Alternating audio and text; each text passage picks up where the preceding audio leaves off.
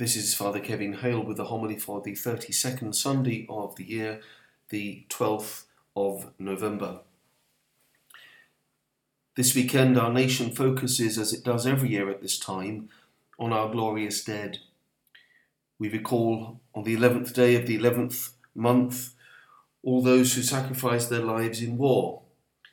And it's good that we rehearse their memory each year in this way. But there is more to it for Catholics because we call to mind all our beloved departed ones, the holy souls. Everything that the Church does around this time of year mimics nature. The days are getting shorter, the leaves are falling from the trees, the skies are heavy. We sense that nature is dying, except we know it isn't. It's simply renewing itself. This is why November is so associated with the truths of our faith that we call the last things and the church lists them as death, judgment, heaven, and hell. Most of the teaching of Jesus is concerned about these truths because ultimately there is only one important truth that we should concern ourselves with our eternal destiny and our readiness for it. Typically, in Christian art, the final judgment has been depicted as a scene of great activity, swirling bodies and angels sounding their trumpets. Just think of Michelangelo's Last Judgment fresco in the Sistine Chapel. But of course, there is biblical precedent for this. It's imagery from the book of the Apocalypse, and it's in the second reading of the Mass this weekend. In fact, St. Paul's letter to the Thessalonians is the oldest Christian texts we have, written by Paul quite some years even before the Gospels themselves, in around the year 50. So, what we see is that from the very first days of Christianity, our brothers and sisters were concerned with the end. So Paul says, We want you to be quite certain, brothers, about those who have died, to make sure that you grieve, do not grieve about them like the other people who have no hope. But what is the one question that we don't really want to face up to, that we don't want to think about? Well, it's death, and what happens at death and after death. What struck St. Paul and all those around him was the fact that the resurrection of Jesus had changed everything. In Jesus, who is God, someone who died has come back to life and finally overcome what has been the ancient curse of man. Death is no longer a curse, but something filled with hope. And let's be honest, the reality of death is going to face every single one of us sitting here today. And the majority of us have probably already experienced death secondhand through the death of someone we love or is close to us. And death means that the world as we know it will end. The lights will go out, everything will come to a close. But when will the world as we know it end? We don't know. Jesus says that not even the Son or the angels know, only the Father. So it's idle for us to speculate about, speculate about that. But we all know that our world, as far as we're concerned, will come to an end at death. So what should we do? We should look and listen. We should stay vigilant and alert so that we see these things. However, most of us spend most of our time diverting our things from this great question our sports, our leisure, our business, our interests, all that we do for fun. For the most part, these are diversions from this fact. We don't want to face the inevitable, the most unpleasant question. So we do this and that to create diversions from it. St. Benedict said in his rule for monks Hold before your eyes every day your own death. And there was a custom in monasteries until relatively recent times that monks were encouraged to dig a small part of their own grave every day. Is that morbid? No. Rather, it's looking seriously and honestly at this question.